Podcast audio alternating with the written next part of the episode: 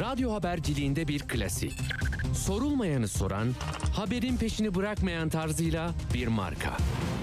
Atilla Güner'le Akşam Postası, gündeme damga vuran konu ve konuklarla hafta içi her akşam 17'de Radyo Sputnik'te.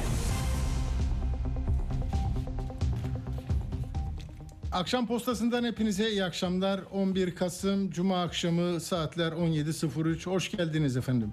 Şimdi bugün tabii bir duruşmaya bakıyorsunuz, davaya bakıyorsunuz. Türkiye'nin zaten hangi konusunu ele alsanız adalet arzusu, ihtiyacı, eşit e, yani adil yargılanma ve kanun gücünün karşısında herkesin eşit olduğuna inanmak istiyorsunuz. Anketler oluyor, yargıya güven çok kötü. Yani son 20 yılın en düşük seviyesinde. Ama bugün mesela İmamoğlu'nun davasına taraftar tribününden ayrılıp bir yerden bakarsanız kim kime niye bu lafı etmiş her şey çok açık ortada. Ne diyor? Yani Avrupa'da yerel yönetimlerle ilgili Avrupa Birliği'nin Avrupa Konseyi'nin şeyinde toplantısında konuşmuş ama o sırada e, İmamoğlu da e, bilmiyor tabii kendisinin e, bu lafının ne nerelere uğrayacağını, ulaşacağını. 4 Kasım 2019'da yani bundan 3 yıl önce değil mi? Tam evet 3 yıl önce Soylu işte ahmak oraya gitti diyor. O, Fox muhabiri soruyor size böyle dedi özür dilerim tırnak içinde diyor. O da diyor ki işte bu seçimi iptal edenler aptaldır. Oradan bir dava üretiliyor. Bakın ben gazetecilik hayatımda edindiğim bir tecrübe var. Gücü elinde bulunduranlar gelecekte kendilerine tehdit oluşturacak herkes için ne imkan varsa kullanırlar. Yani dava açarlar, yasaklı kılarlar. 5 yıl hani tecil ettik derler ama nefesini keserler insanın. Çok şeydir yani çok adil olmayan bir yaklaşımla böyle yapılır bu. Belki dünyanın her yerinde böyle mi yapılıyor? Zaman zaman örnekleri var hakikaten böyle yapılıyor. Hak ediyor etmiyor bazen hani işte yolsuzluk nedeniyle başbakanın evine gidiyorlar. Yok cumhurbaşkanını sorguluyorlar. Başkan sen buradan bir belgeleri alıp gitmişsin diye Trump'ın evine gidiyorlar. Onlar başka. Ama burada hani gelecekte Erdoğan'ı tehdit olarak gören o zamanki müesses nizam diyorlar ya ne yaptı? Şiirden çıkardı onu. Şimdi o şiirin bir milyon katı etkili o günkü kararın gerekçesinde yer alan e, kaygıları ve laik demokratik cumhuriyeti e, hukuk devletini tehdit ettiği düşünülen lafın bir milyon katı ediliyor. Kimse bir şey demiyor. Ama o zaman gelmesin diye hapse atıldı. Sonra işte e, rahat bir hapisten sonra da 20 yıllık iktidarını sürdürüyor. Burada Şimdi İmamoğlu da genç 25 yıllık 26 yıllık bir iktidarı İstanbul iktidarını devirince onun da bu lafını bir kenara koymuşlar. Bak 3 sene geçmiş ya. Ya Uğur'dan istedim şimdi onu e, bir saniye ben söyleyeceğim size basamadım onu galiba. Biliyor musunuz aslında siz ayarlıyorsunuz. Bir davanın hızını hakimlerden çok iktidarın yüksek kademelerindekilerin oluşturduğu iklim ayarlıyor. Hani nemli mi hava, puslu mu, sisli mi, kar yağışlı mı, güneşli mi? Hep diyorum ya e, öyle bir şey okumuştum size bulacağım onu tam lafını. Hani birebir böyle etkilenme değil ama iklimin tamamı çok acayip etkiliyor. Hele hele bizim gibi bir ülkede. Bak Cumhurbaşkanı'na hakaretten Sedef Kabaş 49 gün hemen alındı o gün bak. O gün laf. O gün alındı. 49 gün tutuklu mahkemeye çıktı Mart'ta ve ilk duruşmada 2 yıl 4 ay hapis cezası aldı. Ne oldu? 50 günde bitti değil mi? Şeyde e, Gerçek Gündem Soru İş, Yazı İşleri Müdürü Faruk Eren Gerçek Gündem editörü de yine yargı kulisi haberi nedeniyle kamu görevlisine hakaret 2 yıl 3 ay hapis cezası verilmiş. 9 günde verilmiş karar. E şimdi niye aday olur mu olmaz mı korkutalım mı falan. Biz bununla mı ilgileneceğiz şimdi? Yani burada hukuku mu arayacağız? Ya dosyada ne var deliller ne kim ne dedi kuruldan 5 kişi niye o dilekçeyi verdi kurulun 11 kişisi var 6 kişi kendisi niye üzerine alınmadı? Yani 5 kişi orada her konuda emir komuta zinciriyle mi hareket ediyor?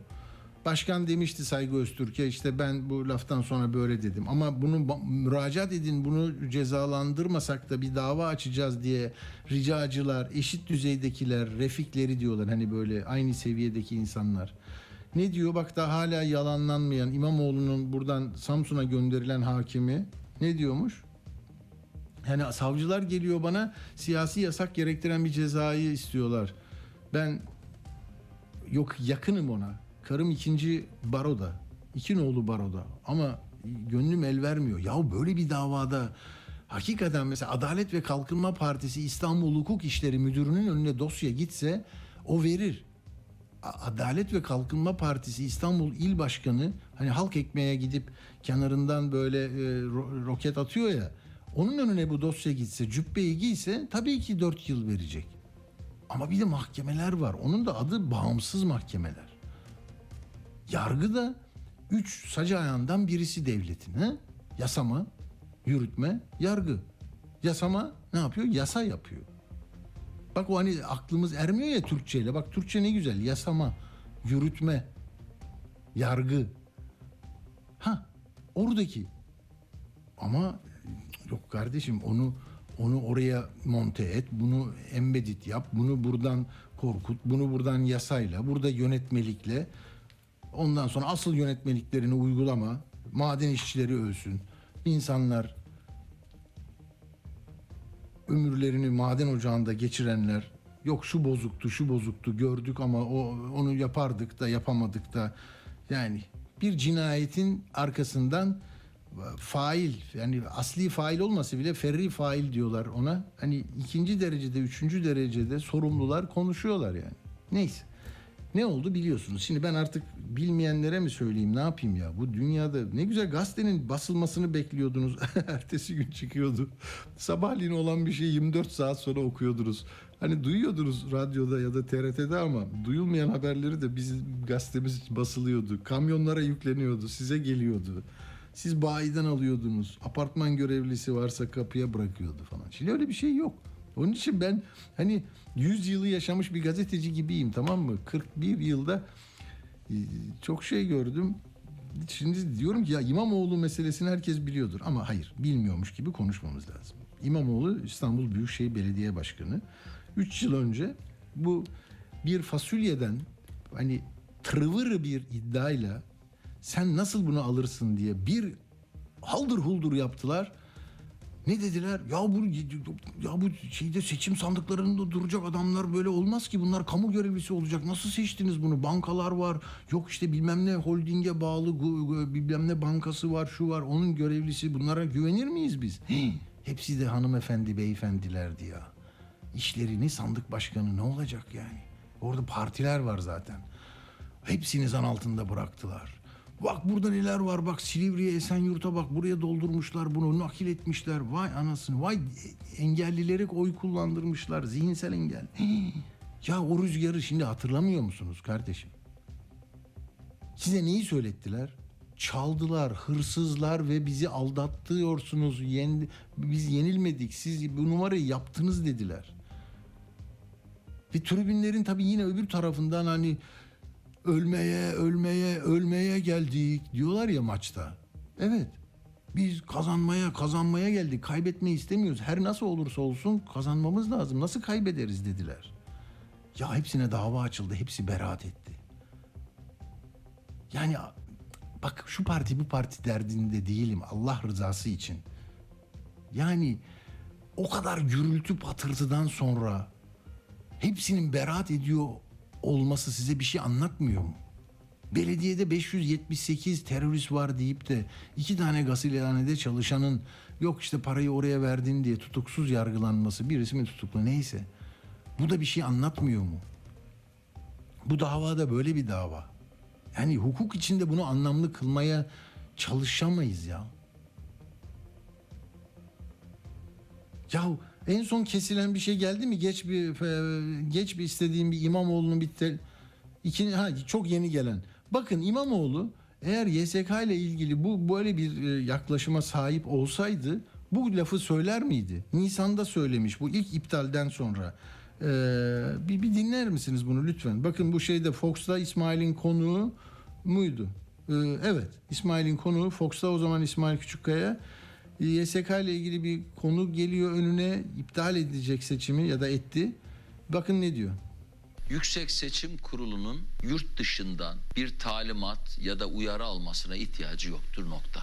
Yüksek Seçim Kurulu asil bir kuruldur. Türkiye'nin önemli bir değerli kurumudur ve hepimizin nefes almasına sebep olan bir kurumdur. Orada değerli yargıçlar vardır. İnşallah en kısa zamanda kalan süreci de bitirecektir ve rahat bir şekilde önümüze bakacağız. Peki. Bakın dört, dört buçuk yıl artık seçim yok. Sayın Cumhurbaşkanı ve hükümetin Haziran 2023'e kadar, bizim 2024'e kadar ülke için Evet bu 18 Nisan'da. Tamam Mayıs'ta iptal ettiler de olsun yine bak YSK'ya bir kurum olarak iptal etse de böyle bir şey çıkmadı ki onun. Kendisine ahmak denilince bunu formüle etti. Yani ettirenler dedi bu seçimi. Yani oradaki hakimle savcıyla neyse ama tamam böyle bir dava var bak 2019'dan beri bir gün lazım olur diye.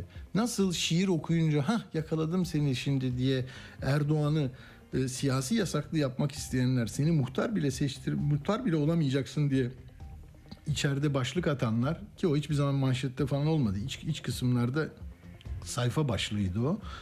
Neyse Şimdi de İmamoğlu'na ya hiç mi ders çıkarmıyorsunuz? Yani bunu böyle sürüncemede bırakmak da bir tuhaf.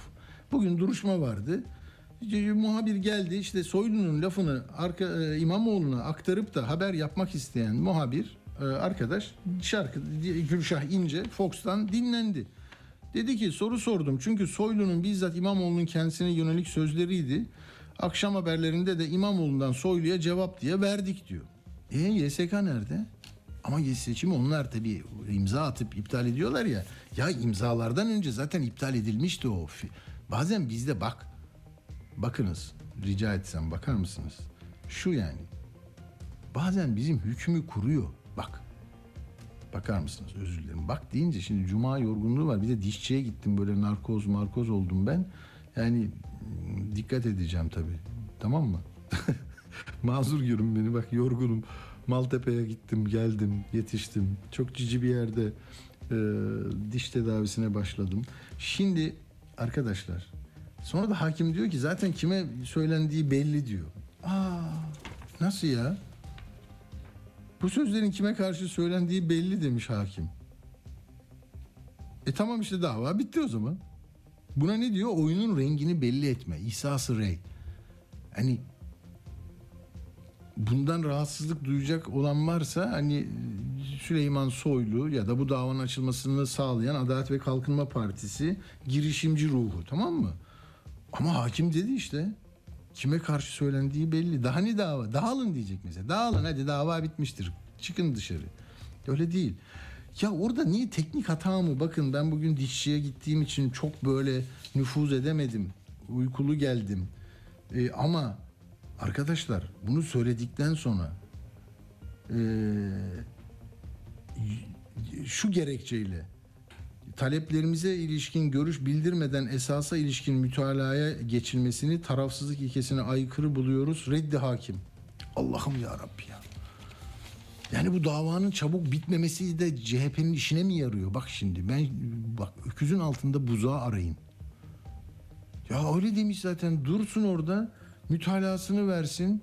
4 yıl istiyormuş. 4 yıla kadar hapis istiyormuş savcı. Otursun belki eksik bir şey var yoksa kararı verecek.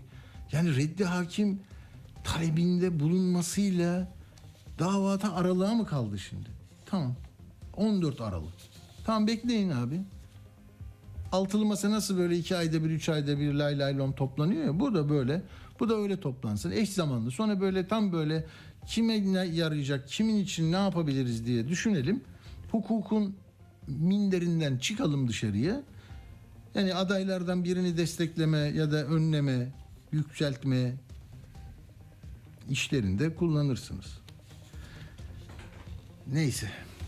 Ee, reddi hakim talebinin ne olduğunu burada anlamadım ben. Şunu da bazen hani eleştiriyorum e, nasıl karşılarsınız bilmiyorum ama ben size söylüyorum. Söylüyorum, söylüyorum. 19 yaşında daha bıyıkları terlememiş bir vatandaş olarak Ankara Sıkı Yönetim Askeri Mahkemelerinde Mamak'ta Ego otobüsüne binerek Ondül'ün kaplı o barakalarda bir rejimin, bir darbeci rejimin dipçikle, sopayla, İlhan Erdost'u da böyle öldürdüler. Ee, marşla solcuyu, sağcıyı, Kürdü, Türk'ü, Alevi'yi, Sünni'yi her ne olursan ol seni marşlarla bu ülkenin kıymetli değerlerinden olan İstiklal Marşı da dahil marşlarla yürütenlerin arasından yargılamaları izledim ben. Dolayısıyla benim için tarafların kapağında ne yazıyor dosyanın hiç önemli değil. Hep içine bakmışımdır. Burada da mesela hani lafı geldiği için söyleyeceğim. Yalova'da hani bu üç e, CHP'linin hikayesi konuşuluyor ya. Erdoğan da dedi ya ya bunları hemen dedi yargıyla harekete geçmek lazım dedi. Ben onu eleştirmiştim. Yani yargıyla eleştiril yani yargı yaparsa yapar zaten. Ayrıca ne ne istiyorsunuz ki? Sonunda e, üç vekil hakkında Yalova fezlekesi jet hızıyla hazırla- hazırlanmıştı değil mi? Kim? Seyit Torun, Ali Mahir Başarır, Turan Aydoğan.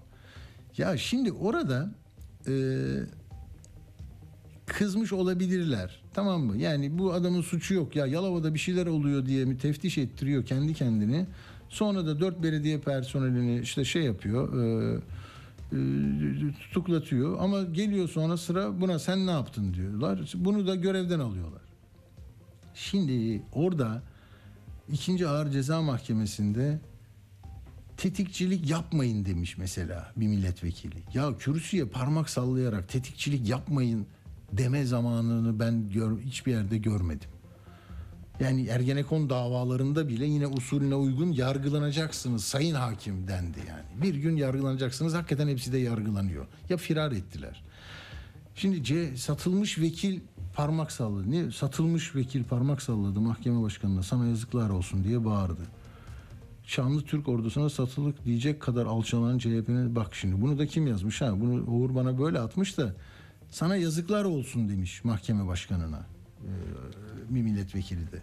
Şimdi yazıklar olsun bilmem de böyle diyalog olmaz hakimle. Ya istediğin kadar hakimi eleştir, et, dilekçeni ver, bir şey yap. Yargılanacaksınız. Hukukun dışına çıktınız. E, Dolayısıyla şimdi bunlar da fezleke. Niye bu lafı ettim? Yani orada da mesela şimdi reddi hakim bilmiyorum ki hangi e, ihtiyaca karşılık gelecek. Belki dava bitecekti orada. Hakimi yakalamışsınız. Yani yakalamışsınız tırnak içinde. Söylemiş, İsa'sı reyde bulunmuş, oyunun rengini belli etmiş. Ne di, reddi hakim. Şimdi gidecek Refik hakime gidiyor, işte oradan oraya gidiyor. 14 Aralık orada reddedecek. Neyse anlamıyorum bazen böyle bir şey yani altı masa altılı masa ile ilgili eleştiriler yoğunlanırken yoğunlaşırken böyle şeyler de oluyor. Tabii ne demiş Ee, şey e, İmamoğlu ne demiş ayağınızı denk alın oy farkı 8 milyon olur demiş. O şimdi yeniden rüzgar bir başka esmeye başladı İmamoğlu açısından. Hani onu eleştirenler de oluyordu. İşini yapmıyorsun her yere gidiyorsun yok şu bu vesaire. E şimdi 150 günde 150 mesela şey e, proje o şu bu böyle çok tetikte bekliyor. Yani ne aday olurum ben İstanbul için yaşarım falan değil. Ben 6. 6 numaralı masanın altılı masanın ya kusura bakmayın hani ben narkozlu konuşuyorum. Hanımefendiler, beyefendiler. Şimdi e, altılı masanın vazgeçilmez çalışkan çocuğuyum işte pa- paydaşıyım diyor. Tamam utanç duyuyorum diyor falan ama yani beklediği onun da Kemal Bey'e dönük eleştiriler şu bu oluyor ya. Aradan sıyrılmak. Ha, olur olmaz. Yaşı genç ondan bilmiyorum. Neyse işte yani daha etkiliyor, heyecanlı tutuyor, diri tutuyor diyorlar seçmeni. Ben anlamam. Ben İsa Sıray'da bulunmam. Oyumun rengini söylemem. Şimdi e, Cuma namazı çıkışı söylemiş bunu. Herkesin hukuka, adalete ihtiyacı var demiş. E, ısrarlı bir biçimde hakim sözlerimin muhatabının bakan olduğunu dile getirmiştir. Bu ısrarlı tarife rağmen savcının en üst düzeyden mütalaa bildirmesi üzücüdür. Bugüne kadar olanlar toplumun vicdanında yerini bulmuştur. Peki bugün net olarak beraat beklerdim. E o zaman niye reddi hakim yaptın ya? Hakim onu dediyse. Tamam ben bilmiyorum. Siz çok iyi biliyorsunuz. Siyaset zaten bildiklerimizin dışında bir şey. Tamam mı? Orada ne konuşulur? Nasıl etkileme gücünüz, tutum ve davranışlarını seçmenin nasıl değiştiririz? Liderimizi nasıl etkileriz? Biz nasıl aday oluruz? Biz nasıl daha çok e, yönetiriz? Böyle bir hevesi oluyor siyasetin. Ee, sonunda da değişik değişik enstrümanları kullanıyor işte. Bakalım 14 Aralık'ta ne olacak? Ben bu kadar e, konuşabiliyorum. Keşke daha fazla konuk olsaydı, az konuşsaydım ama olmadı. Ha, yargı kararlarını söyleyeyim mi? Manda Adası davasında da Yargıtay bozmuştu. Hani çok da e, CHP avukatı bundan memnundu. Sonra e, e, bozulunca geliyor yerel mahkemeye aynı kararda direniyor hakimde. Tamam mı? Ne demiş? Demiş ya ben buna vereceğim tazminat hatta hükmedeceğim bunu demiş. Tamam. Sonra onu kurcalıyor şimdi. Herkes birbirini kurcalıyor tamam mı? O giden hakim Samsun'a giden İmamoğlu'nun eski hakimi neydi? Vay sen eskiden FETÖ'cü yurtlarda mı kaldın ilişkin mi vardı diye. Ya dosyasından beraat etmiş bu iddiadan ama kenarda duruyor. Hani bak bizim ben çok severim bu Türkiye'nin raf düzenini. Bak eski usuldür. Eskiden icra mü- müdürlüklerinde bu vardı. Ticaret sicil kaydı da böyleydi bak. Ben gidip ticaret sicil kaydında adliyenin en altında Sultanahmet'te istediğim şirketin o böyle vallahi 6 kiloluk şeyini dosyasını gidip orada bir şey görevli adalet hizmetlerinde çalışan arkadaşa e, dostça yaklaşıp ya şunu bir gazetede bakıp gelebilir miyim derdim. Yüklenir giderdim tamam mı? Yani şunu demeye getiriyorum. Çok şeydi. Şeffaftı falan. Şimdi raflar, maflar çok karışık. Mesela muhtarlar 99'la başlayan şeyleri göremiyorlar. Yabancı e, uyrukluların mahallelerinde olup olmadığını. Onu geçin. Kimseyi göremediğini söylediler. Ben vallahi vaktim kalmadı bunları araştırmaya. Şunu yani siz kendinizi tanıtır ve kimliğinizi verirseniz sizin olduğunuz yer açılıyormuş. Onun dışındakileri göremiyorlarmış. O ölenleri göremiyorsunuz Covid'de. Kanal İstanbul'un çevresini göremiyorsunuz. Hiçbir şey göremiyorsunuz. Tamam mı? Tamam geçelim. Ama o raflarda onlar görüyor ya bir şeyleri. O raflardan ne çıkaracaklarını e, tahmin edemezsiniz ya. İşte şimdi iddia o ki avukat Celal Çelik diyor ki 16 Temmuz 2016'da meslekten çıkarılmıştı bu hakim. Man davasında yine Kılıçdaroğlu'nu tazminata mahkum eden hakimi konuşuyoruz. Yargıtay dedi ki bu çok fazla bunu e, biraz yeniden değerlendir diye. Neyse şimdi gelmiş yine aynı direnmiş karara ben Yargıtay'ı tanımıyorum demiş ve e, tazminata mahkum etmiş. E, diyorlar ki ya 16 Temmuz 2016'da darbeden hemen sonra meslekten çıkarılmış girişimden sonra 93 gün sonra göreve dönmüş hakim. Yani onun bir dosyası var. Ama yani oraya koyduğunuz zaman sizin yani bir HSK kararıyla temize çıkıyor olmanız da yetmiyor ki zaman zaman e, size ya o dosyaya bir daha bakacağız mı diyor deniyor. Bilmiyorum ki senin mezuniyetin nedir diyor. Hani o güreşçi vardı ya. Ya sen işte bak ama diplomayı sahte almışsın, mahkum olmuşsun. Bir bakalım desen ne olacak yani? O gitmiş başka yerden bir diploma daha almış. Atilla bugün acayip her şeyi birbirine karıştıra karıştıra gidiyorsun. Dinleyiciler de cuma günü yazıktır ya. Onlara da yazık hakikaten. ha. Peki ben burada duruyorum arkadaşlar. Şimdi bir de Cihan Kolivar var. Değil mi? Fırıncılar Sendikası ekmek üreticilerinin başında. Yani bir şey dedi. Ben zannettim ki vallahi er- e, hani bir 6 saat tutarlar bırakırlar. E, İbrete alem olsun diye. Yok. Şaka maka hala içeride.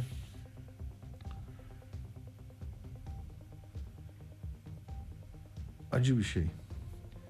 Yani yani hakaret davasında 9168 Cumhurbaşkanı Erdoğan'a hakaretle ilgili açılan dava 9168. Nasıl bir şey bu ben anlamadım ki.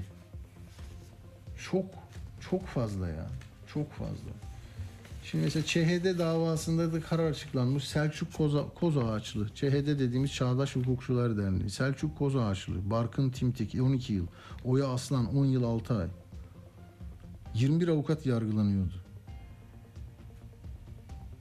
İşte yasa dışı örgüt vesaire değil mi bu çağdaş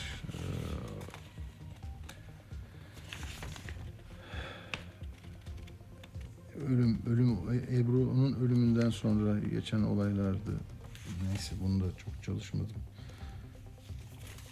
Peki. Şimdi küçük bir ara verelim. Ben o başka bir meseleye gideceğim. Hani oluyor da oluyor. Nasıl tutuklanma oluyor? Ve tutuklanma olduktan sonra itiraz edince niye çıkılmıyor? Hakimler ne diyor? Onu anlamak istedim. Ee, Türk Tabipleri Birliği Başkanı e, Şebnem Korur Fincancı da tutuklu. Hemen bir aradan sonra e, avukat Meriç Eyüboğlu ile görüşeceğiz. Yani çok bir tedirgin olduk. Biz bu topraklarda doğduk. Bu topraklarda ölmek istiyoruz oğlum. Bizim her gün hava aldığımız, yaşadığımız yer orası. İçme suyumuza 5 metre kadar hemen yakın. Dün gördüler ya yetkililer. Nasıl Evet. oldu buraya bunu vuruyorlar dediler yani. Evet nereye gidiyoruz? Aydın'a. Hangi ilçeye? Germencik. Hangi köye? Daha yeni köy. Ayşe Ustam'la konuşmuştuk. Tekrar konuşacağız. Merhaba Ayşe Hanım.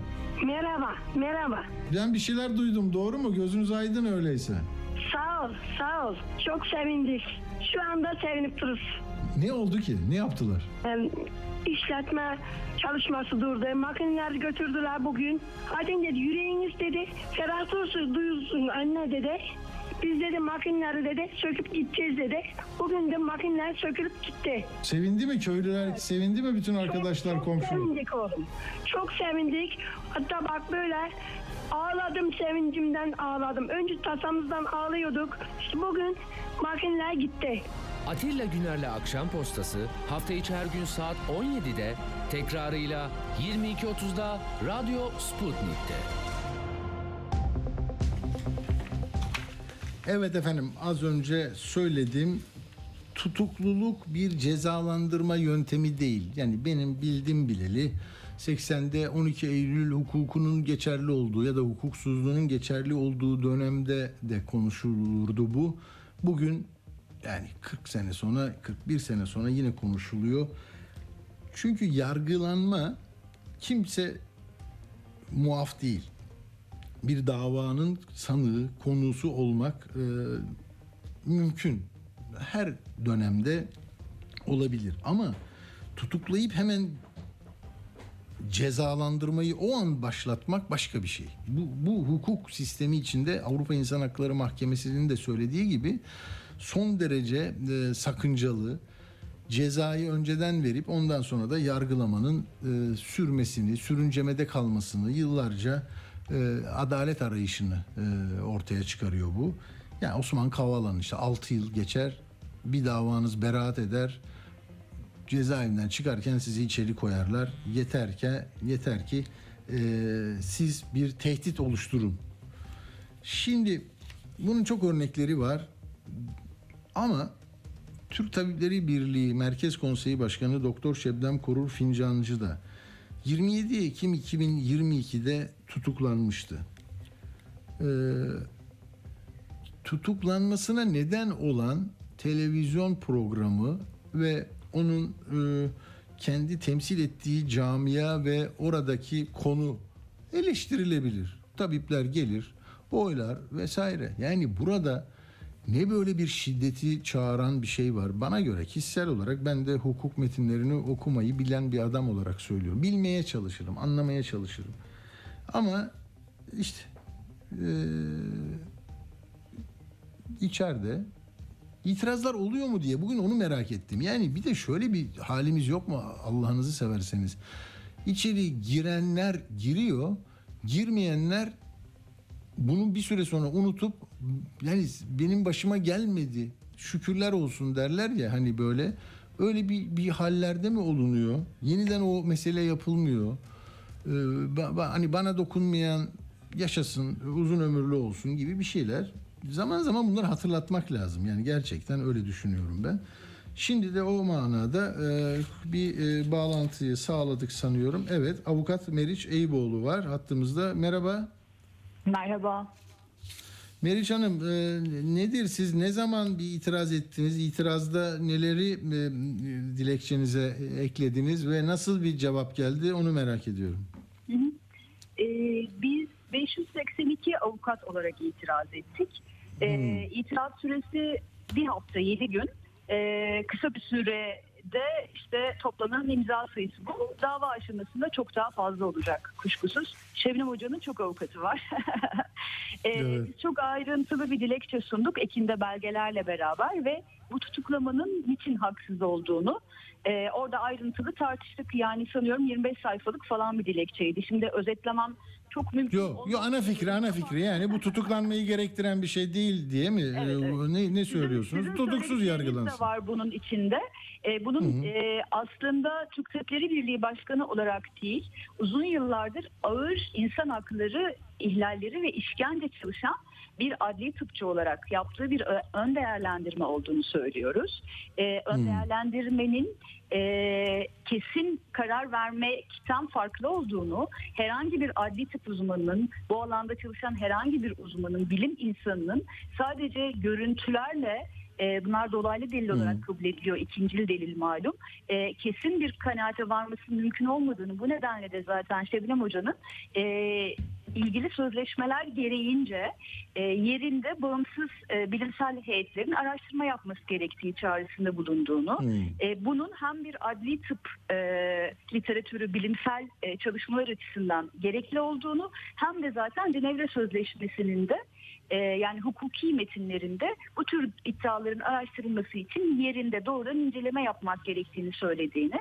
Dolayısıyla bir sadece e, ön değerlendirme olduğunu bunun. Dediğim gibi bunun da TTB'deki göreviyle ilgili olmadığını e, anlattık uzun uzun. Bununla ilgili yargı kararlarıyla yaptığımız tartışmaları da destekledik. E, bilimsel ifade özgürlüğüne ilişkinde, e, kendi çalışma alanına ilişkinde e, çok sayıda kararlar e, sunduk. E, benzer örnekleri tartıştık. E, ne oldu derseniz biz tutuklamaya itiraz ettik. E, kısa bir süre içinde o kadar ayrıntılı dilekçenin ve eklerin incelenmesi için yeterli zaman geçmeden Hı hı. diyeyim hiçbir gerekçe olmaksızın bir et kararı aldık. E, bir, birkaç satırlıktı. E, yani sürpriz var mıydı derseniz doğrusu O bir dakika o çok ama benim ben çok önemsiyorum onu. Yani yine böyle bir klişe bir laf var. Toplanan deliller vesaire Aynen, karartma. aynen. Dosyanın nasıl onu durumu. Hı. Aha. Hı. Toplanan deliller dosya kapsamı. Ee, işte evinde şey e, evde evde yapılan arama tutanağı işte öyle kli, hı. klasiklerin hepsi sayılmış. Ee, incelendiğinde e, itiraz yerinde görülmediğinden reddine gibi bir şey var. Hı hı. Peki e, ne oluyor? Siz dönem dönem bu dosya üzerinden tutukluluğu gö- Şöyle başka bakıyor galiba. Hı. var. Nasıl? gelişmeler var. Ee, biz e, yani ilk andan itibaren e, bu işte e, en yetkili ağızlardan e, Şebnem Kuru Fincancı'yı ve ardından TTB'ye hedef alan açıklamalar başlayıp sosyal medyada linç e, başladıktan hemen sonra bu sürecin tutuklanmayla sona ereceğine ilişkin bir öngörüye sahiptik doğrusu. Biz belki sadece hukuki bir öngörü değil, e, hani e, Şebnem Hoca'nın da paylaştığı, hep beraber paylaştığımız bir öngörü. Süreç öyle şekillendi. Aynı öngörünün bir devamı olarak e, ne dersek diyelim, hangi itirazı yaparsak yapalım, ne kadar haklı olursak olalım, bu tutuklamaya itirazdan sonuç alamayacağımızı öngörüyorduk. O yönüyle sürpriz yok. Kararın gerekçesi olması da dahil olmak üzere. E, Ama şöyle bir gelişme oldu. E, iddianamenin çabuk çıkmasını bekliyorduk. Çünkü savcı ilgili soruşturma savcısı e, tutuklanma talepli yazıyı gönderirken bir hazırlık yapmıştı ve aslında iddianame e, ortaya çıkmıştı. Bunu bir hukukçu gözüyle görünce anlamak mümkündü. Yani çünkü bu tutuklama sevk yazıları e, yine öyle e, standart hani dosya kapsamı falan gibi bir takım klasik kelimelerin yan yana gelmesinden oluşan bir paragraflık şeylerdir. Oysa bizi iki sayfalık bir tutuklamaya sevk yazısı bekliyordu. Nitekim öyle oldu. Dün itibariyle iddianame hazırlandı ve tam söylediğim gibi tutuklamaya sevk aynen tekrarı bir iddianamemiz var artık. Ama bu da değil bir başka gelişme daha oldu. Ee, bunu nasıl değerlendirmek lazım? İyi mi kötü mü? Çok çok özür dilerim Meriç Hanım. Şu anda iddianame yani size de tebliğ edildi mi? Mahkemesi kabul etti Bana mi? tebliğ edildi. Tam onu söyleyecektim. Mahkemesi Hı. e, yetkiyle ilgili tereddüt yaşadığını söyleyerek Hmm. e, ilgili savcıya başvurdu. E, dolayısıyla şu an e, bir iddianame var ama bir mahkeme yok. İstanbul mu Ankara mı e, Hmm. tartışması var. E, bunun ne, nasıl sonuçlanacağını önümüzdeki günlerde göreceğiz ama Ankara'dan dosya İstanbul'a gelecekmiş gibi görünüyor. Mahkeme hani bu konuda bir karar vermiş olmasa yetkiyle ilgili mütalaa savcılığa sormazdı. Belli ki gönderecek. İstanbul'a e, gelecek gibi görünüyor ama bu henüz bitmiş bir aşama değil dediğim gibi. E, belki gelecek hafta konuştuğumuzda netleşmiş olur. Anladım. Yani orada buyurun. Bir olasılığı da söyleyeyim. Bu süreç hızlandı mı diye herkes merak edebilir. Siz de belki Evet. onu soracaksınız. Ee, Ankara'da iddianame kabul edilseydi bir duruşma günü verilecekti ve önümüzü görecektik. Ancak dosyanın İstanbul'a gelmesi demek hani bir yolculuğa girecek olması demek. Kaldı ki burada kötü senaryo İstanbul'daki mahkemenin de yetkili olmadığına karar vermesi. Bu durumda yani her iki mahkeme Ankara'da İstanbul'da yetkisiz olduğunu düşünürse dosya Yargıtay'a gidiyor. Bu da süreci uzatacak bir başka gelişme. O yüzden hani e, süreç e, iddianame çabuk çıktı ama bu şekilde uzatılabilir. Öyle mi olacak bilmiyorum. Yani henüz bunu söylemek için erken ama belki de yine bir belirsizlik içinde beklememiz gerekecek. Umarım böyle olmaz ama dediğim gibi bu da olasılıklardan biri. Peki e, müvekkilin durumu nasıl? Fincancı Hoca'ya gidiyor musunuz? Gayet Görüştünüz iyi. mü? tabii tabii tabii. Dün beraberdik. Gayet iyi.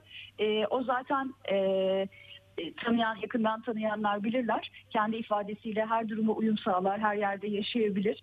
E, tüm bu sürece ilişkin zaten dediğim gibi e, bir öngörümüz vardı.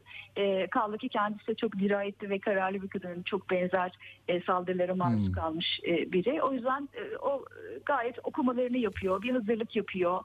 Bol sayıda kitap okuyor falan. E, iyi, morali de iyi. Tüm bu sürece de ilişkin uzayabileceğini düşünerek benden de benim tahminlerimden de daha uzu- uzayabileceğini düşünerek e, ona göre bir planlama yapıyor. E, Anladım. soranlara, dostlara selamı var. Onu da ileteyim size. Peki. Avukat Meriç Eyüboğlu e, aktardı. Şebnem Korur Fincancı'nın e, hukuki durumu ve e, kendi kişisel durumunu da öğrenmiş olduk. Çok teşekkür ediyoruz. Sağ olun efendim. Ben teşekkür ederim. Hoşçakalın. Hoşçakalın. Evet yani bakın Konda'ya yaptırılan bir araştırma e, Ekim 2021 E, katılanların %69'u adalete güvenmiyoruz diyor. %72'si insanların haksız yere tutuklandığını düşündüğünü söylüyor. Tablo bu. Ee, yani öyle enteresan şeyler görüyoruz ki alın size bir yargı kararı daha. Neredeyse burası adaletin sesi, adalet neyse hukuk radyosu gibi olduk da bak ama hepimizin yolları patikalar oraya çıkıyor. E5 oraya çıkıyor. Yani Cizre'nin yolları da buraya çıkıyor. Hukuk, adalet başka bir şey yok. Yani şeyde o köylülerin direnişi var ya çevreye dönük İkizköy hepsi oraya çıkıyor. Milas'taki zeytinlerini koruyanların Marmaris'te içmelerde o kocaman 1500 yataklı yeşilin denizin böğrüne gömülmüş yeriyle mücadele edenler de yolu hukuktan geçiyor. Böyle hepimizin işi o. Bakın size bu ismi beni eskiden beri takip edenler bilir. Ben bu e, olayı başından beri çok dikkatle izlerim. Kor General, eski Kor General Metin İyidil. Tamam mı? E, eğitim doktrin komutanı, muharebe, muha- muharebe ve ne eğitim destek komutanı. Peki. Şimdi 15 Temmuz'dan sonra gözaltına alınıyor, yargılanıyor, ağırlaştırılmış müebbet hapse mahkum oluyor. Sonra e, istinafa gidiyor. Orada bir yıl hakimler araştırıyorlar, okuyorlar, ediyorlar. Beraatine ve tahliyesine diyorlar. Tahliye ediliyor. Tamam mı? Bak burada hatırlayacaksınız sonra.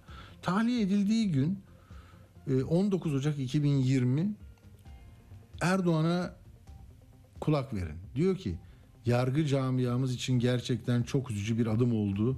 İlginç olan şey şu kararı veren kişi ve kişilerin de FETÖ'cü olması. Bu işin nerelere vardığını gösteriyor. Yani Metin İyidil kararını veren o istinaftaki üyeler için söyledi buna Türkiye'nin Cumhurbaşkanı. Bu gerçek bir gerçek var ki hak sonunda yerini buluyor. Müebbet hapse mahkum olmuş bir kişiyi kalkıp hemen beraat ettirmeye, bak hemen beraat ettirmeye, ettirme ya da tahliyesini verme gibi bir yola bir mahkeme nasıl gidebiliyor?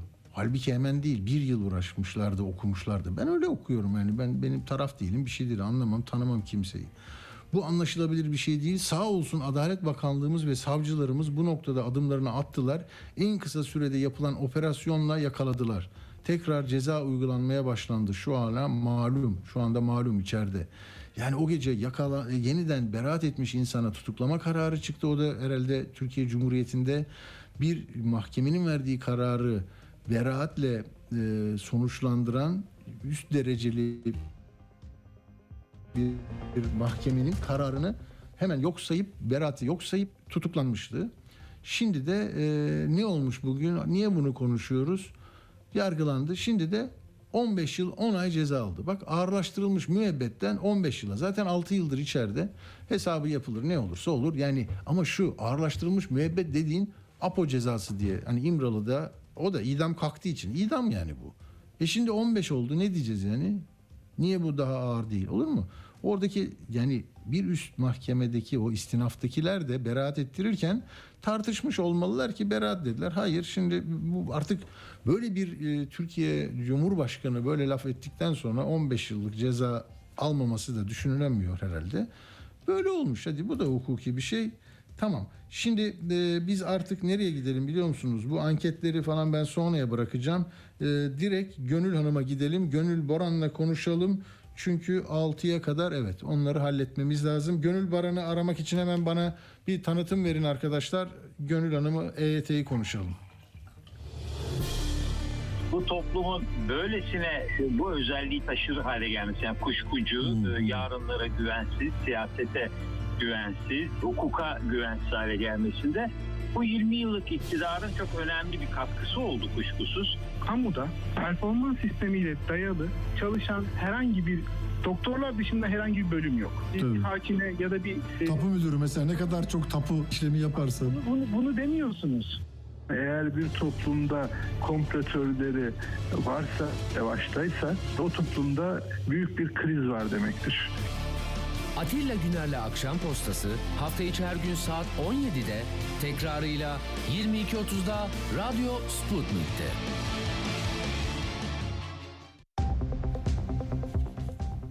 Evet efendim bu EYT meselesi değil mi? Çok önemli.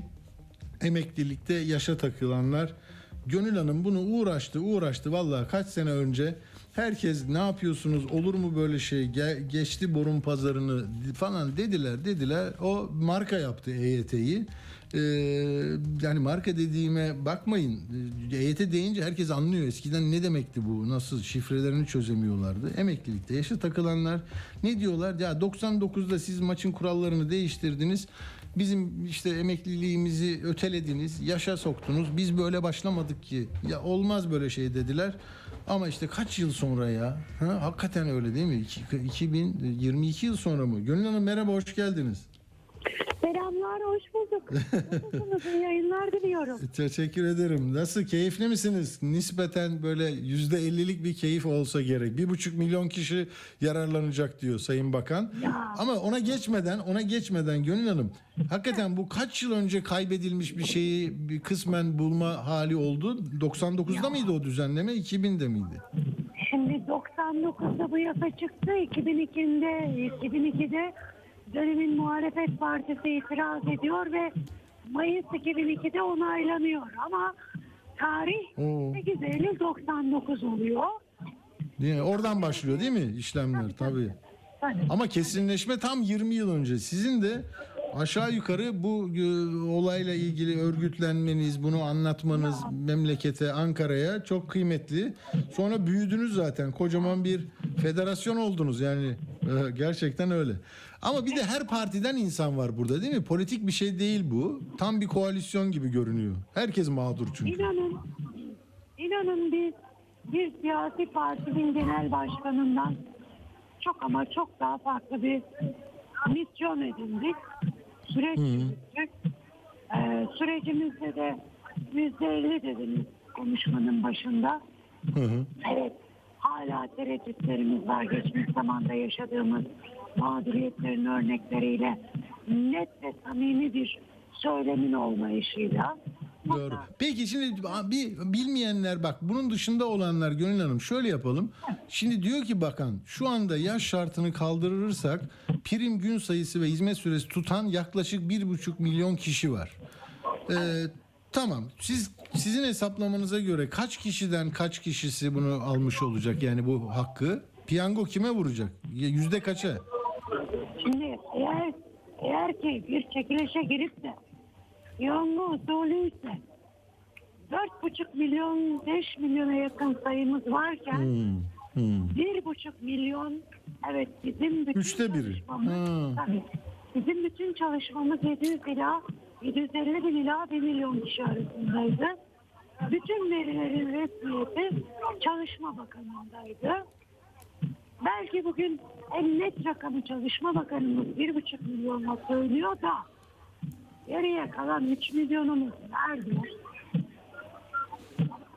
Peki herkes biliyor mu daha açıklanmadı ama hani ben bir buçuk milyonun içinde miyim diye düşünürse nasıl e, bir yöntem izlemesi lazım? Beklemesi mi lazım? Bilmiyor değil mi? Şimdi orada bir buçuk milyonun içerisinde 25 yılını tamamlamış 25 yılında. denilen tabii hizmet yılını erkeklerde 25 yıl kadınlarda da 20 yıl 20 yıl. tamamlamış ve prim gün sayısını doldurmuş. Bizim normalde giriş şartımız 5000 gün idi. Evet. Fakat orada yine 5000 ila 5975 gün ve bir kademe getirildi günümüzde. Atıyorum ben 5600 günümle bugün bir buçuk milyonun içerisindeyim. Hı hı. Kazandı. 97 yılında giren erkek arkadaşım bugün 11 Kasım. 25 yılını bugün doldurdu. Yarın 25 yıl dolduracak olan erkek arkadaşım bizim şartlarımızdaki ikinci şartı dolduracak. Yaşı kenarda tutun. Lütfen. Yaşı hiç konuşmuyoruz. Tamam. 99 önceki şartlarımızı konuşuyoruz. Çalışma Bakanımızın söylediği süreç bu. Ee, peki şu anki şartlarla siz Çalışma Bakanımız bir buçuk milyon dedi. 31-12'ye kadar 97 yılında 25 yılı hak eden erkeklerimiz olacak, erkek arkadaşlarımız. 98 giriş, 99 girişimiz nerede? Yani o 3 milyonun içerisinde staj ve çıraklığa bağlı olarak var olan kişilerimiz nerede? Hiçbir açıklama yok. Sadece bir buçuk milyon. Biz Çalışma Bakanımızdan bu konuyla ilgili yaptığı açıklamalarda tek net olarak duyduğumuz şey e, cümle Aralık ayında meclise getireceğiz. Cumhurbaşkanımıza getireceğiz. Bugün bir buçuk milyon oldu ve de akabinde 2023 yılında biz sorunu çözeceğiz oldu. Hepimiz dinledik basına yansıyan videolarıyla. Bizim ağzımız yandı ya o mücadelede. 2023 yılı Ocak ayı mı? 12. 12. aya kadar koskoca bir yıl var. Mayıs ayında seçim öncesi bir vaat mi ya da yoksa seçim sonrasını değerlendirmeyle bana ne denilen bir takvim mi? Niçin bunun açıklaması yok? Bu Aralık ayını mı bekliyorlar? Ya da anlam veremiyoruz biz burada. Değil mi? Belki masaya mas- masaya otursanız bir şey de önereceksiniz. Belki şöyle yapın, buradan bunu böyle yapın daha iyi olur değil mi? Tabii bugün bütçe görüşmelerinde muhalefet partilerinin bütün söylemleri şu. Siz bütün bu mücadeleyi veren EYT derneklerinin çatısı emeklisi yaşa katılanlar federasyonu. Niçin federasyonu muhatap almakta çekiniyorsunuz? Hı. Ne diyeceklerinden çekiniyorsunuz? Ne söyleyeceklerinden çekiniyorsunuz? Ne oldu? Hı. Biz de bunu merak ediyoruz. Yani orada eee açıkçası yıllardır ben diyorum 9 yılı tamamlayanın bu mücadelede 12-13 yıldır da devam eden bir mücadele var. E yok mu? Yok mu? İzmir'de olup da biz yaptık oldu diyeceksiniz. Asla kabul etmiyoruz. Anladım.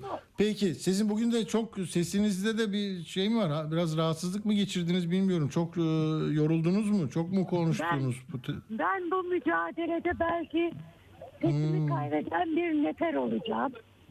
çok konuşmuşsun dedi. Ama haklarımızı kaybetmeyeceğiz diyorsunuz. Sesimizi kaybedeceğiz, haklarımızı kaybetmeyeceğiz. Gönül Hanım'ın sesini sağlık olarak kaybetse dahi ne alanda, ne meydanda, ne mecliste bu davayı eee, sürdürecek, sonuna kadar getirecek olan neferlerim, arkadaşlarım var.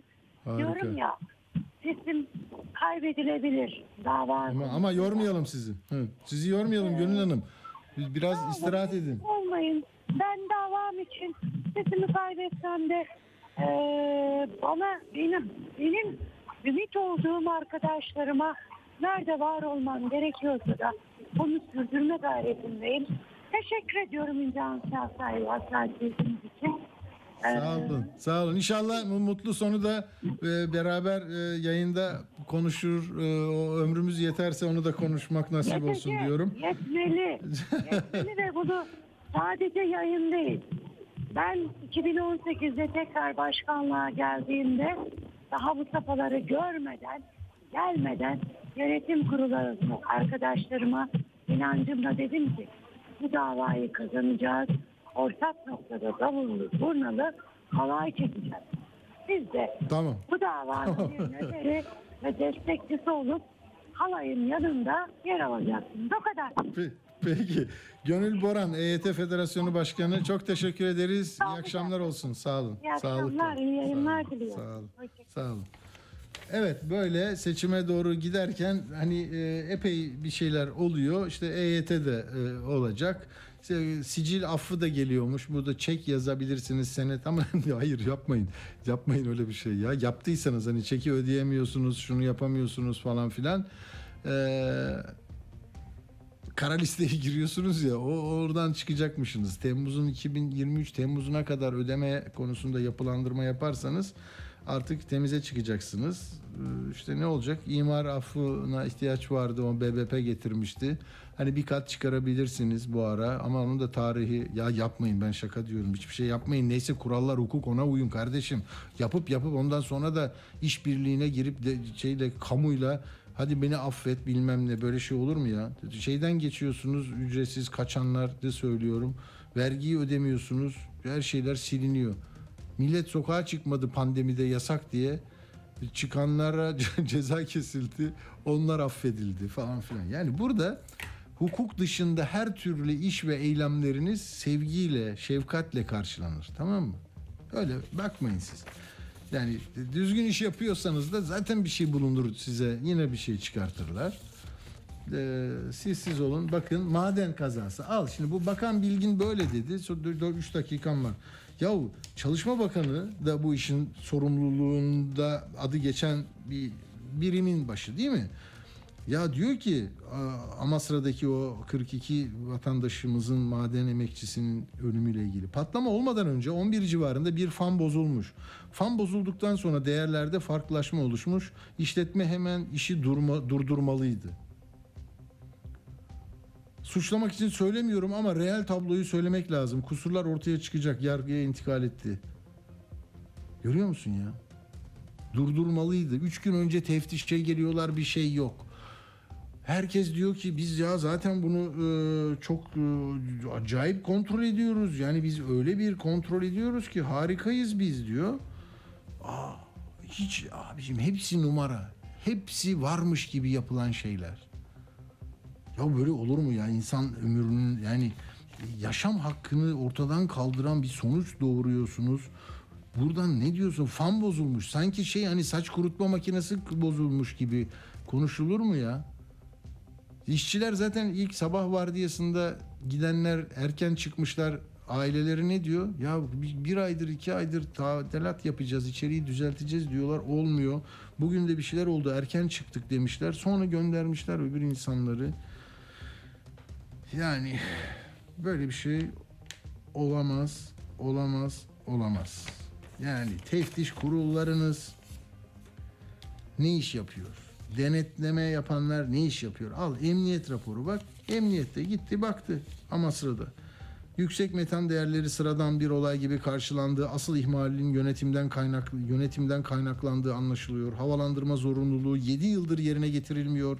Yahu Sayıştay'ın raporuna ya çarptırıyorsun diye TTK açıklama yaptı. Bak bir daha söylüyorum. Bu ölümlü kazalar, hanelerin küçülmesine, yoksulluğun artmasına neden olan bütün eylemler, kararlar, tasarruflarla ilgili sonradan yapılan savunma açıklamalarını doktora tezi yapın sonra benim konuğum olun. Bak ben yoruldum artık. Böyle bir şarkı vardı. Ben yorgunum yani bunlara uğraşırsam siz bu seçime giderken bunlarla yani şey yapamam sonra ben. Detay detaylı çalışamam. Tamam mı? Ya böyle bir şey olur mu ya? Yani bu olayla ilgili ağızdan çıkan, metne dökülen işleri bir düşünün ya. Ya biz ne yapacağız? Yani neyi nasıl takip edeceğiz? Sorguyu nasıl, denetlemeyi nasıl yapacağız? Caydırıcılığı nasıl sağlayacağız ya? Yani abidik gubidik işler bunlar ya. Yani olmaz insanlar ölüyor ağlıyorlar onlar ya. Hesap vere hesap vermeyeceğim demek ne demek ya? Hesap vermiyorum. Hesap hesap verebilir olacaksın arkadaşım. Böyle şey olmaz. İnsanlar ölüyor. Sen neler yapıyorsun? Şey, Emniyet Genel Müdürlüğü bugün de yine başka şeylere kızmış. Hani bu yok İstanbul Emniyet Müdürlüğü ile Soylu arasında bir, bir operasyonu niye bize haber vermedin demiş galiba bakan. İddia tabii bunlar. Yalan dedi Emniyet Genel Müdürlüğü de. Emniyet Müdürü de İstanbul'un demiş ki yani bazı sızmalar oluyor ona karşı böyle yaptık demiş. Zafer Aktaş. Sızıntı oluyor demiş. Soylu tabii Kılıçdaroğlu'na 1 milyon liralık dava açmış arkadaşlar tazminat davası. O biliyorsunuz hani onur, onursuz bu konuda bunları e, o 5 kuruşluk açmıştı. Soylu da hani ben de 1 milyon istiyorum demiş. Böylelikle biz de 6'ya geldik bakalım.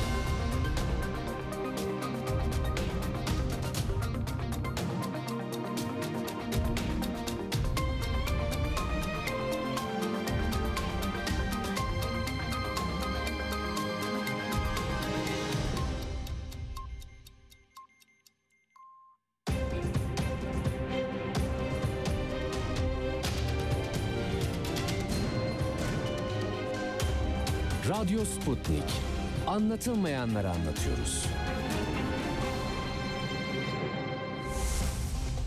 Radyo haberciliğinde bir klasik. Sorulmayanı soran, haberin peşini bırakmayan tarzıyla bir marka. Atilla Güner'le Akşam Postası, gündeme damga vuran konu ve konuklarla hafta içi her akşam 17'de Radyo Sputnik'te. Evet efendim. Şimdi yeni bir konuya geçelim. Hızlıca geçelim. Dün e, konuğumuzu biliyorsunuz e, Solakoğlu değil mi? E, evet. Sencer Solakoğlu. Kendisi Tüm Süt, Et ve Damızlık Sığır Yetişicileri Derneği Başkanıydı. Konuğumuzdu. E, iklim zirvesine katılmıştı Mısır'da. Orada laf lafı açtı. E, tabii şu sera etkisi yaratıyor e, büyükbaş hayvanlar. Hollanda mesela yüzde otuz azaltacağız dedi. Onların çıkardıkları gazdan işte e, dünyamız olumsuz etkiliyor, etkileniyor diye ama Cengiz Bey de e, şey dedi. Yani Sencer Bey de dedi ki yani çok öyle değil biz onları ikna edeceğiz e, vesaire. Sonunda bize e, Oğuz Kınıkoğlu da bana yazmış. Doktor Oğuz Kınıkoğlu bu konuda bir görüşlerini. Ben de dedim ki müsaitseniz konuşalım. E, Doktor Oğuz Kınıkoğlu hattımızda şimdi. Merhaba, hoş geldiniz Oğuz Bey. Merhabalar Atilla Bey, nasılsınız? Çok teşekkürler. Sonra ben şimdi onu da söyleyeyim. Burası şeffaf bir radyo, denetlenebilir bir radyo. Dedim ki Murat Kınıkoğlu Bey'le bir ilişkiniz var mı? Babam olurlar deyince benim eski dostum. Ee, şimdi yoğunluktan birbirimizle buluşamıyoruz. Ee, ne kadar güzel doktor babanın doktor oğlu. Peki şimdi e, Oğuz Bey e, orada söylenenler ortada. Sizin de bir bakışınız var. Biraz özetleyin bize. Yani ne yapacağız bu hayvanlarla ilgili sizin de bir şeyiniz var mı? Ee, itirazınız var mı? Diyorsunuz ki bir, bir kilo kırmızı et üretilirken 15.455 litre su, üç- 3.6 kilogram buğday ve 36 kilogram kaba yem gerekiyor. Değil mi? Böyle bir şey. Ee, ne yapalım peki? Ee, Evet, e, bugün dünyanın yani iklim konferansında, iklim zirvelerinde de zaten açıklananlar ortada. Gerçekten bugün dünyada sera gazı salınımına baktığımız zaman hayvancılık bunun çok büyük bir e, bölümünü oluşturuyor gerçekten. Bugün total dünyadaki e, transport, bu ulaşım araçlarının hepsinden daha fazla bu hayvancılık e, yüzünden bir sera gazı salınımı var. Hatta bu hayvanlardan çıkan sera e, hayvanlardan çıkan gaz metan e, karbondioksitten 81 kat daha zararlı aslında. E, bu da e, etkisini çok daha artırıyor gerçekten. E, yalnızca sera gazı salınımı da değil. Hani bugün dünyadaki baktığımız zaman sorunları neler oluşturuyor diye bir zaten bir su sorunu olduğunu biliyoruz dünyada. Ee, yine aynı şekilde 1 milyar insan e, aç yaşıyor. E, 7 milyon insan bugün 2022 yılında bugüne kadar 7 milyon insan açlıktan ölmüş durumda. E, ama biz bu hayvancılığa e, devam ettiğimiz sürece yani bugün dünyadaki tarım alanlarının e, %80'ini biz hayvancılığa harcıyoruz. Biz bugün dünyada 70 milyar kara hayvanını besleyebilirken 1 milyar insan aç yaşıyor. Yine aynı şekilde temiz suya e, bugün dünya popülasyonunun %25'i ulaşamazken e, sırf Amerika'daki temiz su kaynaklarının %50'sini biz hayvancılığa harcıyoruz. Yani sizin de aslında konuşmanızın başında söylediğiniz gibi bugün e, bir e, kilo işte biftek yiyebilmek için bir porsiyon hamburger e, eti yiyebilmek için bir buçuk ton su harcanıyor. Yani insanlar e, bugün su tüketimlerine çok dikkat ediyorlar. İşte sifon akıtıyor aman sifonu tamir edeyim ya da işte e, su akıtıyor aman tamir edeyim damlamasın su çok değerli diye ama e, yani size sorsam mesela günde ki bir günde harcadığınız su miktarı ne kadar diye mesela nasıl bir şey verirdiniz rakam? Ben çok dikkatliyimdir ama ya. Bilmiyorum ki mesela 5 5 litre bile çok ben, ben yani kış aylarında çok böyle kullanışlı Yani duşa kullan- az kullanırım. düşünsek e, insanların genelde verdiği rakam işte yani işte 100 litre 150 litre falan gibi şeyler söylüyorlar bütün şey ama baktığımız zaman bir kişinin bugün kullandığı su miktarı 3500 litre günlük günlük. Çünkü dediğin gibi aslında esas burada harcama Nasıl o rakama nasıl ulaştık onu anlamadım. Burada önemli olan e, bu şey yaparken e, buradaki e, rakamları hesaplarken e, bu 3500 litre yenilen kısımdan geliyor. Yani bir porsiyon etin bugün Hmm. e, o ineğin işte bütün suyu alması, onun işte transportu vesaire bütün oradaki süreç ele alınarak bütün global yapılan ara, bilimsel çalışmalarda, araştırmalarda da yapılacak şekilde bu şekilde hesaplıyorlar. Yani bir porsiyon e, etten e, neredeyse 1502 litre, 2000 litre su e, harcanıyor. Yani o yüzden bu çok büyük bir rakam ve işte o yüzden bütün global temiz su kaynaklarının yarısı hayvancılığa gidiyor. Aynı şekilde tüm tarım alanlarının %80'i e, hayvancılığa gidiyor. Yani bugün Avrupa zaten bunun örneklerini de geçen sene kendi ülkemizden de biliyoruz. Biliyorsunuz bu NADA canlı hayvan gemisi var. Yani ülkeler Avrupa artık e, kendi hayvan yeme tedariğini sağlayamıyorlar. Kendileri bu hayvanları büyütemiyorlar. Ne yapıyorlar? Onlar da 3. dünya ülkelerinden bu hayvanların yemlerini, kendilerini e, getirterek burada e, kendi ülkelerinde bu hayvanları yiyorlar. Niye? O 3. dünya ülkelerinde büyütülüyor. Zaten açlık ve fakirlik var o tarafta. Oradaki kaynakları aslında bir şekilde sömürmüş oluyorlar. Çünkü baktığımız zaman yine Avrupa sırf kendi e, et tüketimini sağlayacak tarım aram, şey, alanlarına dahi sahip değil aslında. Yani o hayvanları büyütecek tarımı yapamıyorlar. Onları besleyemiyorlar. Bu yüzden işte Arjantin'den, Brezilya'dan o ülkelerden devamlı ya işte e, hayvan ticareti ya da onların işte tahıllarını vesairelerini o şekilde ithal etmek zorunda kalıyorlar. Yani bu e, sürdürülebilir gözükmüyor hayvancılık. Bu iklim konferansında da e, konuşulunduğu gibi e, orada insanlara çıkan mesaj aslında e, olabildiğince hayvansal e, ürün tüketimimizi azaltın gibi sonuçlar çıkmıştı. Aynı şekilde bunu Arnold Schwarzenegger biliyorsunuz Kaliforniya valisi o da halka seslenirken lütfen et tüketiminizi azaltın çünkü bu sürdürülebilir değil. Dünya bu şekilde devam etmez diye açıklamıştı. Yani o Peki yüzden- bu hani vegan veganların da etkisi oluyor mu e, bu şeyde e, bu seyirde yani onlar da e, başka bir açıdan belki yaklaşıyorlar ama e, orada bir kesişme alanı mı oluyor? Nasıl oluyor? Evet orada bir kesişme alanı var gerçekten. Şu yüzden mesela İngiltere'de bitkisel beslenen insanlara neden bitkisel beslendiğini bitkisel besleniyorsun diye sordukları zaman onların yaklaşık işte yüzde kırkı çevresel nedenlerden dolayı bitkisel besleniyorum diye söylüyorlar. Tabii iş veganlık Hmm. e, olduğu zaman hayvan hakları vesaire daha ön plana çıkıyor. Ama çevre için bitkisel beslenen İngiltere'de çok ciddi bir popülasyon var. Hmm. Anladım.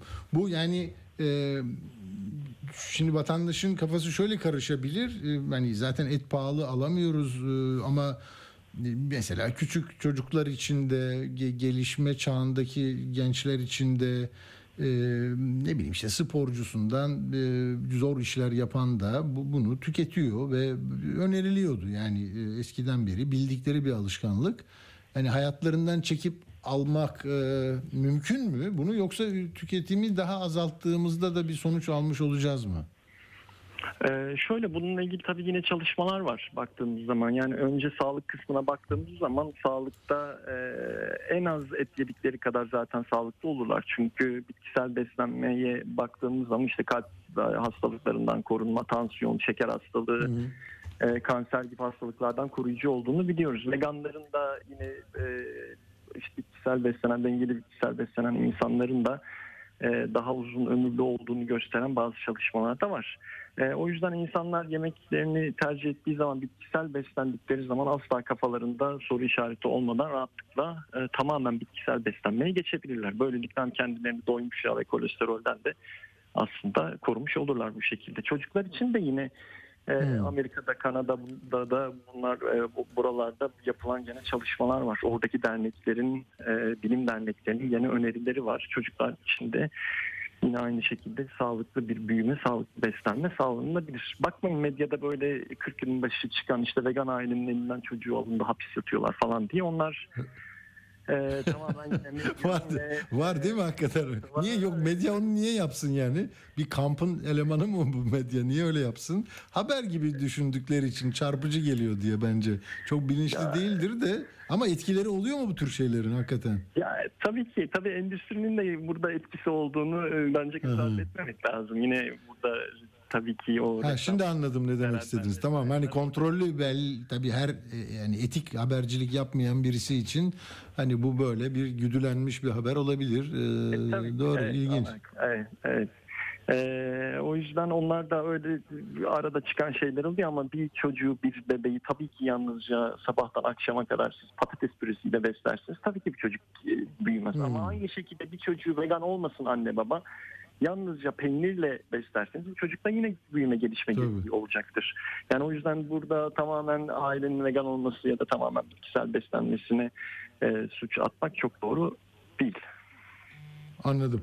Yani zaten orada şimdi vegan deyince yani yumurta değil mi süt bütün türevleri yani hayvanlardan gelecek hiçbir şeyi kabul etmiyorsunuz ama onun yerine bir şey e, konuyor değil, değil mi? Yani işte badem sütü ne bileyim işte e, karbay bilmem ne kreşka greçka mı diyorlar. Böyle çözümler bulunuyor değil mi? Ya onlar da aslında hani baktığınız zaman süt içmeyen birisi işte badem sütü içiyor ya da işte nohut sütü, şey, fındık sütü içiyor falan gibi bir şey demek doğru değil. O da sadece işte bazı insanlar onu tüketiyordur. Evet ama biz işte badem sütü için süt yerine gibi şeyler zaten önermiyoruz. O da Hmm. e, işin sadece tatlı zevk kısmı olsa gerek. E, ama ben de? 8 senedir evet şey yapıyorum. Badem sütünü öyle çok arayıp da aman her gün badem sütü tüketen bir insan değilim. Hatta hiç tüketmiyorum desem yeridir. O yüzden onu Hmm. aramıyorum. Bir şey sütün ikame edecek, süt kullanayım e, diyeceğim bir durum yok o yüzden. Peki Ee, siz de anladım ki vegansınız değil mi? 8 yıldır mı? Evet 8 yıldır. Tamam. Ee, yani yeni bir yaşam e, tarzı, bir tüketim biçiminiz değişmiş, her şey değişmiş. Ee, bir kişisel bir soru olarak görmezseniz hani e, bir önceki dönemle karşılaştırınca nasıl hissediyorsunuz kendinizi? Nasıl motive oluyorsunuz? Nasıl mutlu ediyor sizi? Ee, şöyle tabii ki e, 8 yıldır dediğim gibi ben beslenmemi tamamen değiştim. Hatta hayatımda da işte kıyafetlerim vesaire bütün her şeye dikkat etmeye çalışıyorum. Ee, birincisi kendimi fiziksel olarak gayet iyi hissediyorum. Aynı zamanda aktif spor yapıyorum. Ee, ve hiçbir zaman bu konuda fiziksel olarak geri kalmadım ki zaten bununla ilgili de yine bilimsel çalışmalar var. Yani siz bitkiden aldığınız protein, hayvandan aldığınız proteini zaten bu- bugün dünyada protein amino asit sentezleyebilen, esansiyel amino asitleri sentezleyebilen zaten hangi canlılar vardır? Bakteriler, bazı bakteriler ve bitkiler güneş enerjisiyle amino, esansiyel amino sentezleyen e, canlılar bitkilerdir. Hayvanlar da bitkilerden alır, insanlar da et yiyenler dolaylı olarak onlardan amino asitlerini tedarik etmiş olurlar. Aslında burada hani protein nereden alıyorsun sorusu biraz e, garip oluyor. Çünkü bütün canlılar bitkilerden alıyor proteinlerini ve amino asitlerini. Diğer insanlar da dolaylı olarak ineklerden almış oluyor. Yani o yüzden herhangi bir konuda geri kaldım büyüyemedim. Endişe etmeyin diyorsunuz. Endişe Endişe, etmeyin. E, gerek yok. Aynen öyle. Yani Peki. işte kendimi nasıl Son bir iki dak- bir dakikam var. Bir soru var. Ee, Sayın Kınıkoğlu. Ee, peki bu büyükbaş, küçükbaş hayvan e, besiciler var, hayvancılık böyle bir büyük ekonomi var. Onlar ne olacak diye e, soruluyor. Bu, bu bunun cevabını herhalde ekonomiyi yönetenler mi, e, planlamacılar mı verecek? Ya evet bugün bu buraya davet edildiğim zaman da zaten aklımdaki tek şey buydu. Yani insan ekonomist vesaire değilim. Bunun böyle bir soru geldiği zaman nasıl diyebilirim diye. Gerçekten orada çok büyük bir e, alan var. Zaten bugün dünyada tamamen herkes yarın vegan olsun dendiği zaman çok büyük bir e, ekonomik şey ortadan kalkıyor. E, iş gücü ortadan kalkıyor. İnsanlar işsiz kalıyor. O yüzden bunun bu yarın hemen müm- mümkün olmayacağını zaten e, biz de biliyoruz. E, ancak dünyada yavaş yavaş başka sektörlere doğru işte ne bileyim e, yeni e, bitkisel beslenme ile ilgili ürünler çıkaran yerler vesaire de var. Tabii ki Anladım. dediğiniz gibi o birazcık sanırım ekonomistlerin e, konusu olsa gerek. Alanına giriyor. Peki. Doktor Oğuz Kınıkoğlu çok teşekkür ediyoruz. Sağ olun katkınız için. Ben çok teşekkür ederim davet için. Hoşçakalın. Hoşçakalın. Sağ olun. Evet şimdi hızlıca Uğur'a gidiyoruz. Uğur hoş geldin. Hoş bulduk. Uğur bu Afgan göçmenler çok konuşuluyor. Uluslararası tarafı da var. Ankara'daki olaya ben giremedim. Narkoz etkisini ancak şimdi bitiriyorum. ne oluyor? Ee, acı bir olay. Evet e, yani 2021'de de geçen sene de Ankara altında benzer bir e, yani çok benzemiyor ama gene göçmenlerin konusu olduğu bir e, gerilim yaşamıştı. Orada da e, Suriyelilerin e, iki Suriyelinin e, bir 18 yaşındaki genci bıçaklaması sonrası e, Suriyelilere ait iş yerleri taşlanmıştı. Çok büyük olaylar olmuştu. Hatta çok yoğun polis sevkiyatı yapılmıştı. Mahalle uzun süre e, gerilim yaşamıştı ve sonra İçişleri Bakanlığı bir proje açıkladı. Seyreltme projesi dedi ve pilot bölge ilan etti altında ve 4514 Suriyeliyi buradan başka yerlere e, gönderdiler. Ama şimdi bu sefer Afganların e, içinde olduğu bir e, yani nasıl desem çok dramatik bir e, ölüm var. Ölümler var daha doğrusu. Altındağ'da yine bir evde Afganistan uyruklu 5 kişi bıçaklanarak öldürülmüş halde bulundu. Ee, Bunlardan iki tanesi çobanmış, ikisi matbaa işçisiymiş, birisi fırın işçisiymiş. Ee, bir buçuk yıl önce buraya taşınmışlar. Ee, ön otopsi raporunu bak, gördüm az önce. Ee, herhangi bir boğuşma izi olmadığını söylüyor ama e, öldürülenlerden bir tanesi evin başka bir odasında elleri ve ayakları bağlı şekilde çekyatın altında bulunmuş ve onun boğularak öldürüldüğü öldüğü öldürüldüğü söyleniyor. Ee, diğerleri evin salon bölümünde iki çobanla iki matbaa işçisinin salon bölümünde öldürüldüğü anlaşılıyor. Ee, yani kim yaptı, nasıl oldu o konu tamamen muallakta. Ee, bir iddia var, e, tamamen spekülasyon ama uyuşturucu madde ticareti konusunda yaşanan bir anlaşmazlık üzerine e, bu olayın yaşandığı söyleniyor. Ama dediğim gibi e, tamamen şu an karanlıktaki bir olay. Anladım. Peki dünyada neler oluyor Uğur? Şimdi dünya Tür- Türkiye ile bağlantılı olarak e, Dışişleri Bakanlığı'nın açıkladığı yeni bir e, karar var. Macaristan vatandaşları kimlikleriyle Türkiye'ye vizesiz olarak girebilecekler.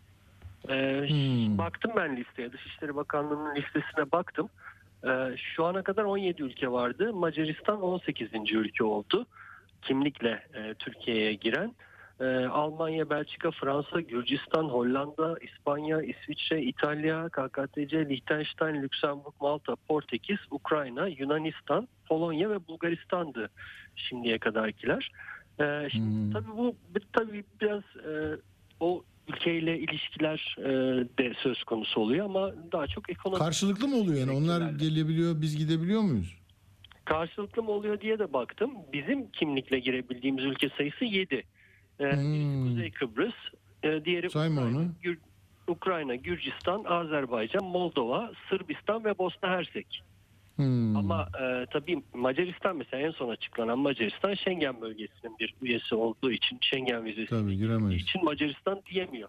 Hadi gelin siz de e, diyemiyor. Evet. Çünkü bir Avrupa Birliği kararı lazım buna. Hmm. Yani bizim Bize de para lazım, biz gelin diyoruz ama. Bize de döviz lazım. Evet yani tabii e, bir yandan e, kapıda giriş vizesi ne kadar diye baktım 1000 lira şu anda yani yaklaşık 50 euro tekabül ediyor. E, Yani e, şey diyoruz herhalde bu 50 euro masraftan ben seni kurtarayım sen nasıl olsa buraya gelirsen harcama yapacaksın. Benim ekonomime e, can suyu vereceksin. E, o yüzden e, ben Hı hı. bunu bundan feragat ediyorum diye bir karar alınmış olabilir. Bir de Dışişleri Bakanlığı sitesinde enteresan bir liste daha var. E, pasaportlarının süresi dolmuş olsa bile Türkiye'ye girebilecek ülkeler listesi. Bu çok enteresan bir liste. Neden böyle bir şey gerek duyuldu? Mesela Alman vatandaşları pasaportları bir yıl önce dolmuş olsa bile o pasaportla Türkiye'ye girebiliyorlar.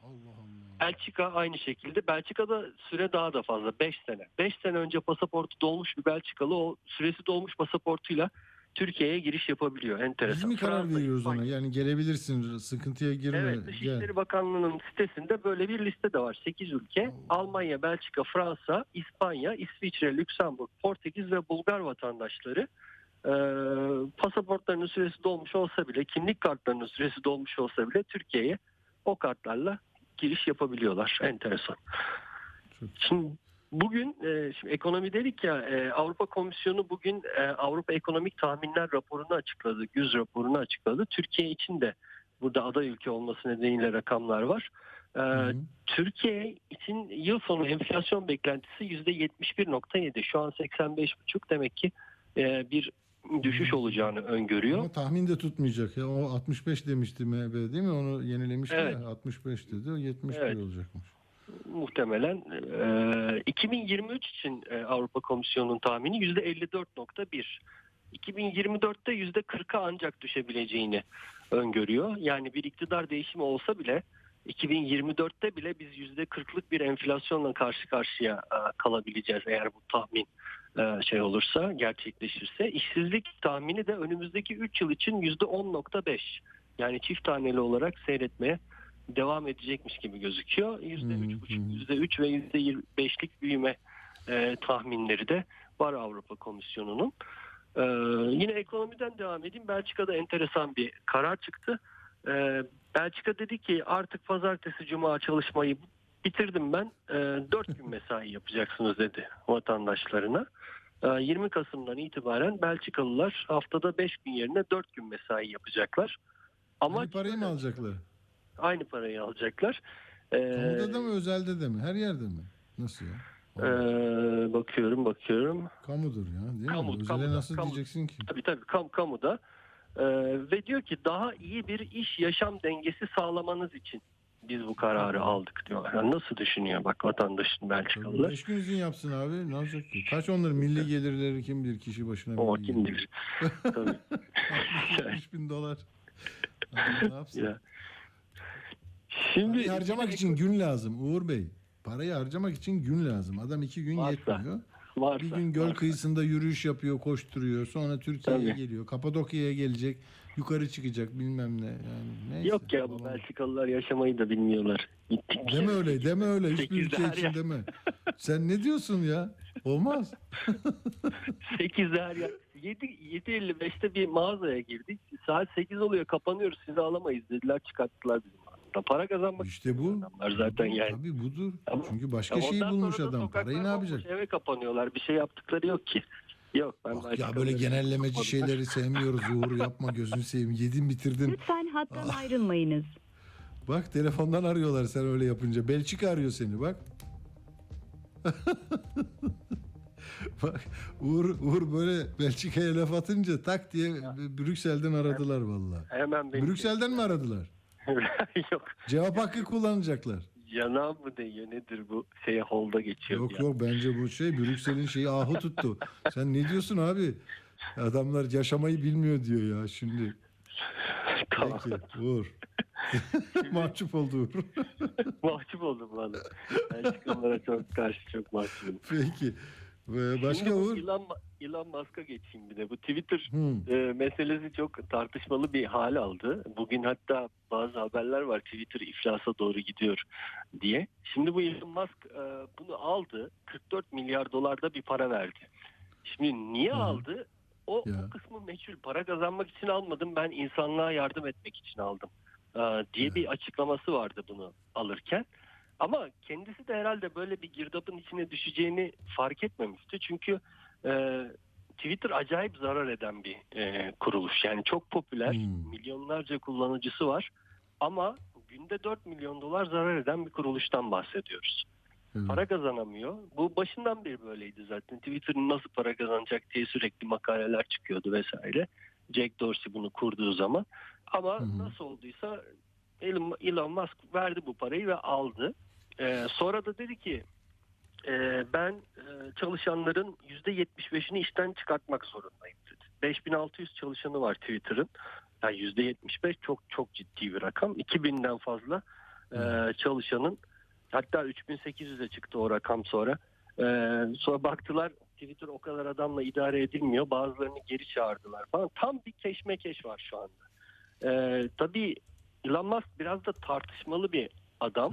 E, Ha, demokratik bir platform oluşturacağım diye de gelmiyor değil mi? Böyle bir şey de yok da tabii iddiası da Aslında yok. öyle Tersine. bir iddiası var. Biliyorsunuz böyle uydularla e, dünyanın her tarafına bedava internet e, sağlamak gibi bir e, çılgın Hmm. projesi de var. E, ya öyle bir söylemi var ama mesela iki gün önce e, bir tweet attı. Twitter'ı aldıktan sonra Amerikan Senato seçimleri olduğu için herkes cumhuriyetçilere oy versin dedi. Yani bu ne perhiz bu ne lahana turşusu. Sen koskoca Twitter'ın başındaki adamsın. Bütün Twitter kullanıcılarına cumhuriyetçilere oy verin diye çağırıyor. Yani o öyle bir platform değil Olmaz. çünkü. Hı hı. Ee, ama bir de e, daha önceki algısı neydi Twitter'ın? İşte Arap Baharı'nda, İran'daki o yeşil isyanda bir sürü şey hatta gezi protestolarında da çok kullanılmıştı. Yani böyle herkesin böyle sosyal patlamalarda birbirini koordine etmek için kullandığı bir şeydi. Sonra işte bu e, Rusya ile ilgili aldığı kararlar, Rus medya e, hesaplarını bloke etmesi Hı. vesaire e, Twitter'ın biraz algısı da değişti. E, Musk'ın almasından sonra daha da değişti. Şimdi bugün e, çıkıp dedi ki Elon Musk e, ben e, bu işin iflasa doğru gittiğini düşünüyorum. E, 13 milyar dolar bu borcu var Twitter'ın. Önümüzdeki 12 ay içinde 1.2 milyar dolara yakın faiz ödemem var diyor. Nakit akışım yok diyor. E, ve e, iflasa doğru gidiyor burası diyor. Hatta bir sürü e, ilan veren, reklam veren General Motors gibi, United Airlines gibi şirketler de çektiler Twitter'dan desteklerini. Çünkü e, sen özgür düşünceye biraz e, mani olacaksın burada e, gibisinden Musk'a tepki olarak. E, ve sonuç olarak da bu Twitter'ın kurucusu, o kuşun kurucusu Jack Dorsey dedi ki ya özür dilerim hepinizden dedi. Her, herkesin kızgın olduğunu farkındayım herkesin bu durumda olmasının sorumluluğu bana ait.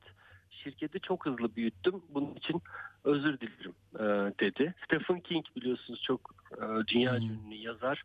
E, Musk öncesi günlerde Twitter'ı daha çok seviyordum. Daha az tartışma, daha fazla eğlence vardı e, diye bir tepkisini koydu. E, sonra Musk ona bir cevap yazdı. Yine de senin hayranınım dedi. Sonra o tweetini sildi. Yani garip bir adam. Musk o şeyini, e, o garipliğini Twitter'a da yansıttı. Peki Uğur iyi hafta sonları diliyoruz. Kendine iyi bak, eve iyi bak. Ee, sen de sesin düzelmiş ama e, hafta sonu Daha iyi, dikkat et yani. Bir de bak Kuzey Kıbrıs Türk Cumhuriyeti Türk Devletleri Teşkilatı'na gözlemci üye olarak kabul edilmiş. Zirve devam ediyor Özbekistan'da. Onunla da bitirelim. Ee, herkese iyi akşamlar diliyorum ve sevgiyle kalın diyorum. Yeni program başlayacak. İyi hafta sonları pazartesi günü daha iyi bir fotoğrafı konuşuyor olma umuduyla. Hoşçakalın efendim. Atilla Güner'le Akşam Postası sona erdi.